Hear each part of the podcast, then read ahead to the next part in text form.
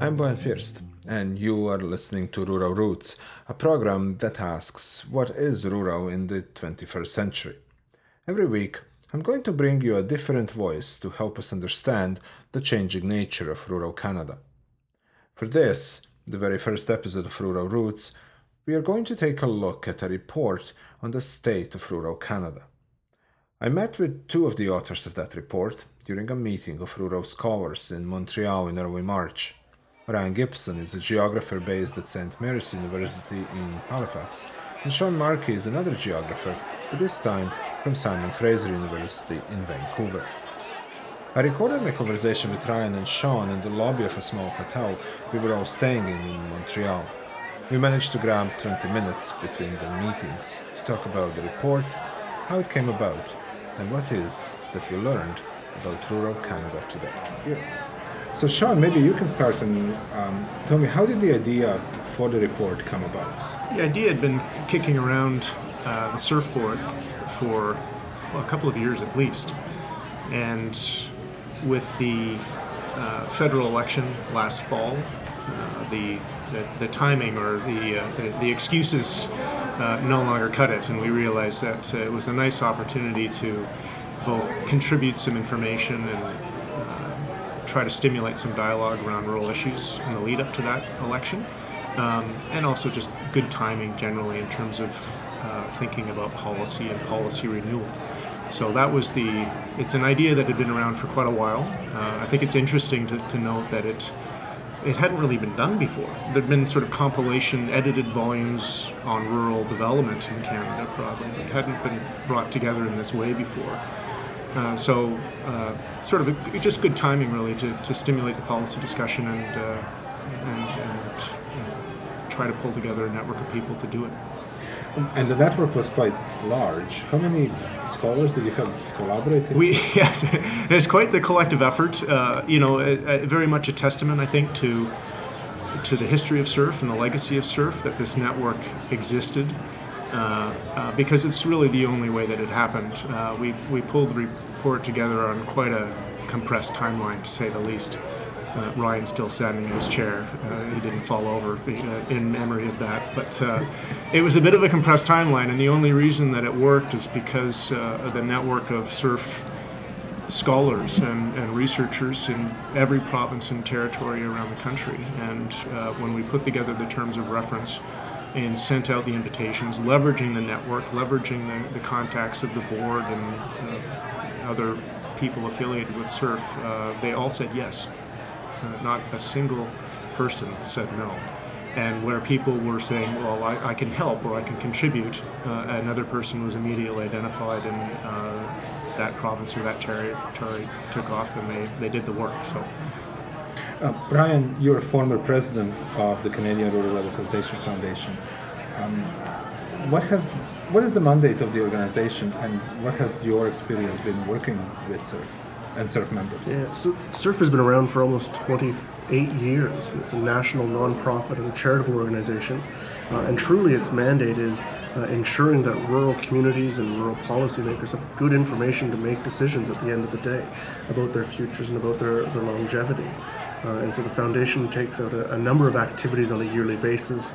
Um, this was a, a, unique first time kick at the can for, for CRRF around a publication of this nature, but the foundation has been hosting um, policy discussions, conferences, uh, workshops, uh, as well as commissioning research and implementing research projects across the Canada, across the country for the last 28 years.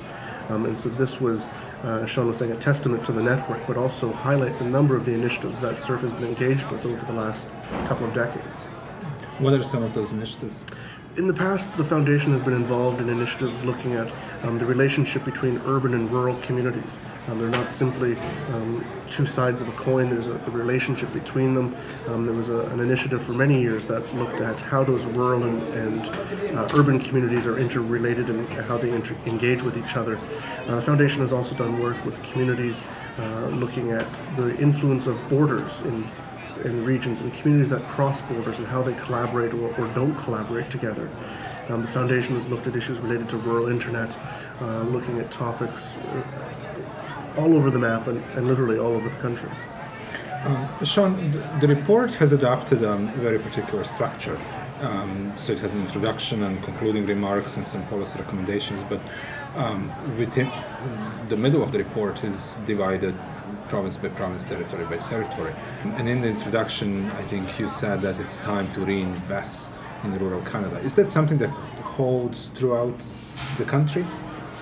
Yeah, no, definitely. I think that that theme emerged quite prominently in, in all of the chapters. You know, as we were looking through each piece um, and sort of trying to identify some common themes, uh, some some foundations that could stimulate a policy discussion at the national level, for example.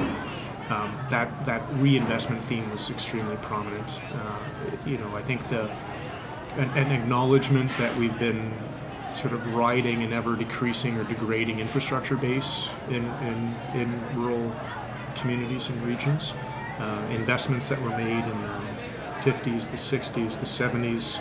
Um, very often, those are, those are the same bridges and roads and uh, facilities and services and curling rinks that uh, that people are, are using today. And uh, I think it's not only just sort of the dollar amount of investment. Um, communities, both urban and rural, are screaming about infrastructure deficits, and it seems at least a, a, a prominent point of, of federal policy or potentially emerging federal policy. Um, but aside from just the dollar value, and, and almost more importantly, is the mentality of, of having lost an investment mentality of understanding when you make investments in critical infrastructure, in, in this case in rural communities, uh, you're you're creating a foundation for, for social, economic, and cultural development going forward, um, often in decades. And and I think what we've what we've lost is a, a commitment to invest those funds, but b an understanding that uh, of in favor of a, a more narrow, limited budget conscious, market oriented approach to doing policy, which hits rural communities particularly hard uh, because they are integrated places. They're places where the social, the economic, the cultural are often very um, closely intertwined. And uh, so everyone spoke about the need for investment. Uh, but I think one of the key things was was just a, a shift in the mentality of, of, of, bringing back that that mindset of of investing and viewing expenses and, and in rural places as an investment, not just simply a cost that's showing up in a capital city Excel spreadsheet somewhere when budget time comes around. Uh, Ryan, anything particularly surprising for you in the report? I, I think what was surprising is the commonality. Um, that although every province is incredibly unique and the territories are incredibly unique, the themes that emerged out of BC were very similar to the themes around uh, coming out of Nova Scotia, around the lack of investments, uh, the lack of coherent policies that address rural issues, not simply just sectoral policies that take place in rural, but actually having a comprehensive rural policy. And for the most part, that was common across the country. Um, and so it was a bit surprising that um, with all of the different perspectives in Canada, the experience of rural communities, we all kind of are at the same point. You co authored the chapter on Nova Scotia. That's right. Um, so, what are some of the findings in for that particular chapter for that particular region? Yeah, in Nova Scotia, uh, it's a bit unique in the sense that we have a, a, province that has a very high proportion of rural residents. So, Newfoundland and Labrador having the highest proportion of rural residents, uh, but in Nova Scotia, over 40% of the population is living in small towns. Um, nationally, you're looking at about 19 to 20 percent, uh, and so Nova Scotia has a, a, higher proportion of people living in small towns. Uh, one of the challenges that we saw in Nova Scotia, a couple of the themes, one of which is um, how to support those rural communities, which are predominantly aging. We still see the youth out migration taking place, um, and how to transition some of the current manufacturing and industries that are taking place in rural Nova Scotia um, into this more globalized, integrated economy, um, because before they were always competing with their neighbors uh, to produce whatever widget they're producing. Now they're competing with India and China. Uh, and how do these manufacturing firms that were set up in the 50s and the 60s transition into, into the new economy? Uh, we also saw a challenge in, in, Nova Scotia around changing structures to help support rural communities. We've seen various initiatives at the federal and the provincial level um, to try to help, uh, whether it be business development, whether it be community development, um, that have ebbed and flowed over the past 40 years. Um, and in a sense, in Nova Scotia, a bit of uncertainty of where those are going at the moment. Um, the regional economic development agencies recently were, were discontinued in Nova Scotia, uh, and there's a bit of a vacuum in terms of where to next. Does that mirror situation BC, and what were some of the specific BC findings? Yeah, I mean, to, to Ryan's point, it's a it's a great observation that we are, you know, that was an interesting thing in the report. You know, there's some some real similar commonalities, which I, I think creates an opportunity for good policy intervention, right? Because there's a real opportunity. Um, you know, we acknowledge in the report the uh, comment by Ray Bollman that when you've seen one rural community, you've seen one rural community. So there's an acknowledgement in the text that you know every place is a little bit different, and, and we're not just simply going to slap down what's working in rural Newfoundland and southern Ontario or uh, northern British Columbia, for example. But you know some of these sort of larger, big thematic things are very much the same.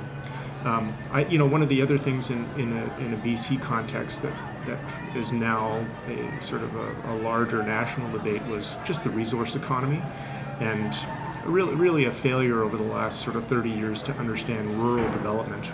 Right? It's been um, Greg Halseth and myself sort of coined it the resource bank approach to dealing with resource issues, uh, or with rural issues rather. Sorry. Um, that you, you know you're not viewing rural communities and regions as communities and regions, but simply as a, a, a resource bank from which to make withdrawals. And uh, the the what we're finding in British Columbia is it's the rural communities and regions themselves that are challenging that mindset.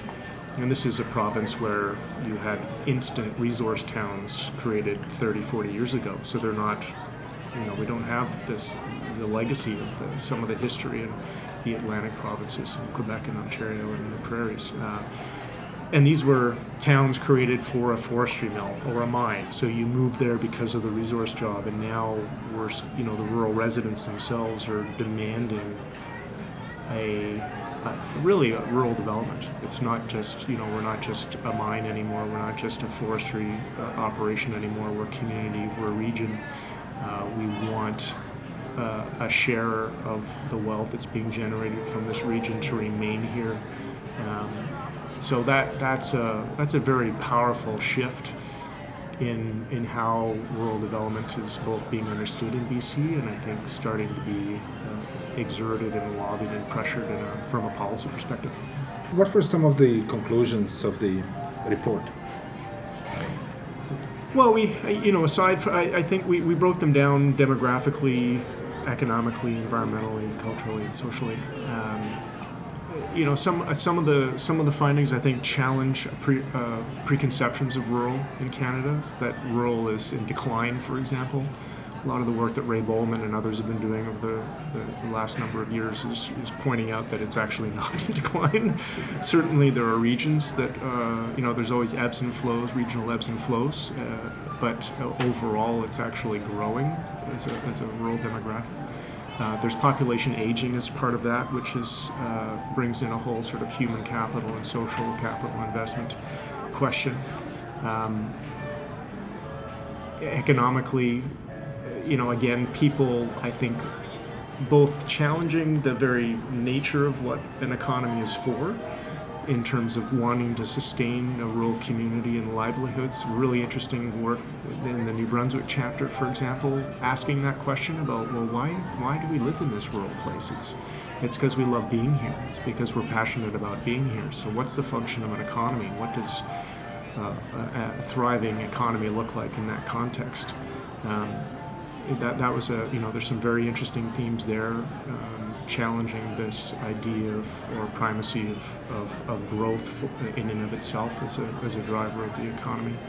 Uh, and then environmentally, again, it's not, you know, r- people in rural regions live day to day with the realities of a resource economy. It's not some sort of abstract thought about a, a pipeline somewhere. They are, they are living the realities of that economy, of the impacts of that economy, and um, there, there's certainly, you know, these resource sectors will be major drivers of the rural economy going forward. You know, we're not, you know, Uber's not about to open up its next uh, headquarters in Prince George. Uh, so the resource economy is incredibly important to both rural communities and the Canadian economy as a whole. As a whole, it's our biggest driver in terms of G- export GDP.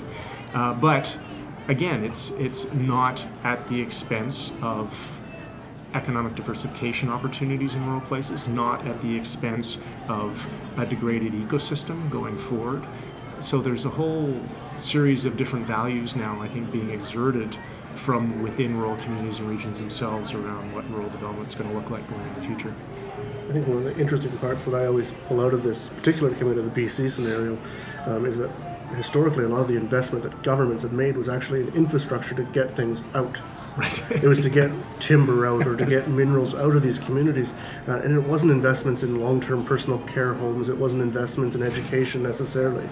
Um, and this report is really saying that people want to live here. Mm-hmm. People choose to live here. They're, they're voting with their feet to stay because of the atmosphere, the ambiance, the relationships, the environment.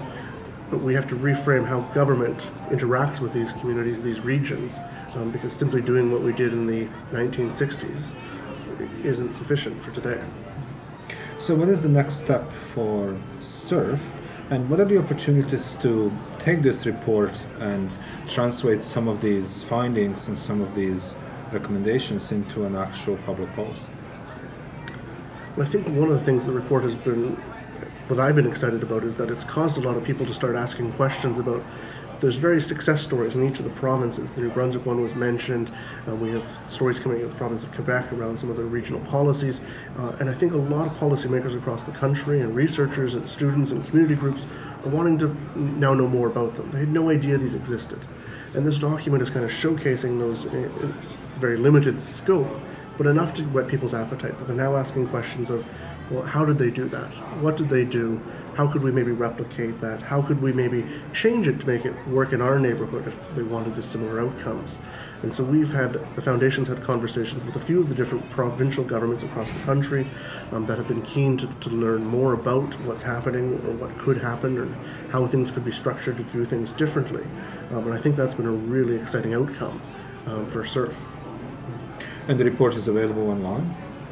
It is, yes. Ryan's been uh, dutifully managing and monitoring that. Uh, it, has been up, I think, for s- six months now. It was launched six months ago, and I think there's over 8,000 uh, individual downloads. So, uh, by some sheer miracle, uh, everyone affiliated with the project has produced a bestseller in Canada. I'm not sure any of us saw that coming, but it's it's wonderful to, to see the uptake of it. It's um, I think obviously again speaking to the timing in terms of people thinking through policy issues and, and bringing a, a, renewed sense of energy and enthusiasm to that is certainly part of it. But it's, uh, you know, I think it's also uh, tapped into a nerve within rural communities themselves around looking for, looking for answers and looking for solutions. Given the momentum that the report has generated, um, does CRRF plan to start doing annual updates, or is there something else in the works that would follow this report? I think there's two answers to that, three answers actually to that. Uh, one is um, almost simultaneous to this report, we've had 20 um, graduate students from across Canada evaluating rural policy. Um, and all of their work will be put together in an edited volume that comes out in the fall 2016, um, tentatively titled New Policies for a New Rural Canada, getting rid of some of these misconceptions. Um, and these are students in graduate programs across Canada that are making proposals for new ways of doing things. Um, and I think that'll be a really interesting um, kind of companion piece to the state of rural Canada uh, that'll uh, start getting more and more discussions brewing. Um, maybe I can speak also to the fact that in the fall of 2016, um, many of the themes that are in the State of Rural Canada report will be front and center in CRRF's national conference which will take place in Guelph from the 12th to the 15th of October. Um, and so many of these themes will, will be presented. Communities are being invited to share their stories from coast to coast to coast. Uh, and we'll have an opportunity to, to gather to, to specifically talk about some of these issues. Yeah, so there's yeah there's a couple of uh, you know I think uh, the the report itself uh, excellent source of information. We asked all the authors rather than just sort of putting together a statistics piece on their province to actually write an opinion about what they thought where they thought their province was from a rural development perspective. So where to go from here is really, I think, two broad directions. On one hand, is to get much more prescriptive about policy recommendations. There's broad themes in here about renewing sort of a, a vision for rural Canada, uh, Aboriginal reconciliation, authentic opportunities for that, and also challenging communities and regions themselves to get more involved in their local planning processes. Uh, but we need some specifics. So we need to start getting an idea of what that looks like across the across the country. Um, and the other the other direction is, I think, storytelling, and uh, you know, engaging people and really giving people a, a picture about what rural development looks like, where it's happening in a really innovative and creative way, and, and using that as a, as a way both to promote rural development but also advance our understanding of it because you know you can read about statistics all you want but I think people really engage with stories. And so those are two logical uh, launching out points from this report and I think uh, there's plans I think for 2017 to, to adopt a more storytelling approach to, to this initiative uh, that, that we're looking forward to. And then the other side is, is as Ryan mentioned, keeping track of, of some of the, the, the more concrete policy discussions and uh, having real answers, I think, when people ask the question. You know, there's a responsibility now after doing the report to maybe have something to say when, when people are interested in following up about what, you know, what some of the ideas might be. Thank you very much to both of you. Thanks. Pleasure. Thank you. Thanks, Brian.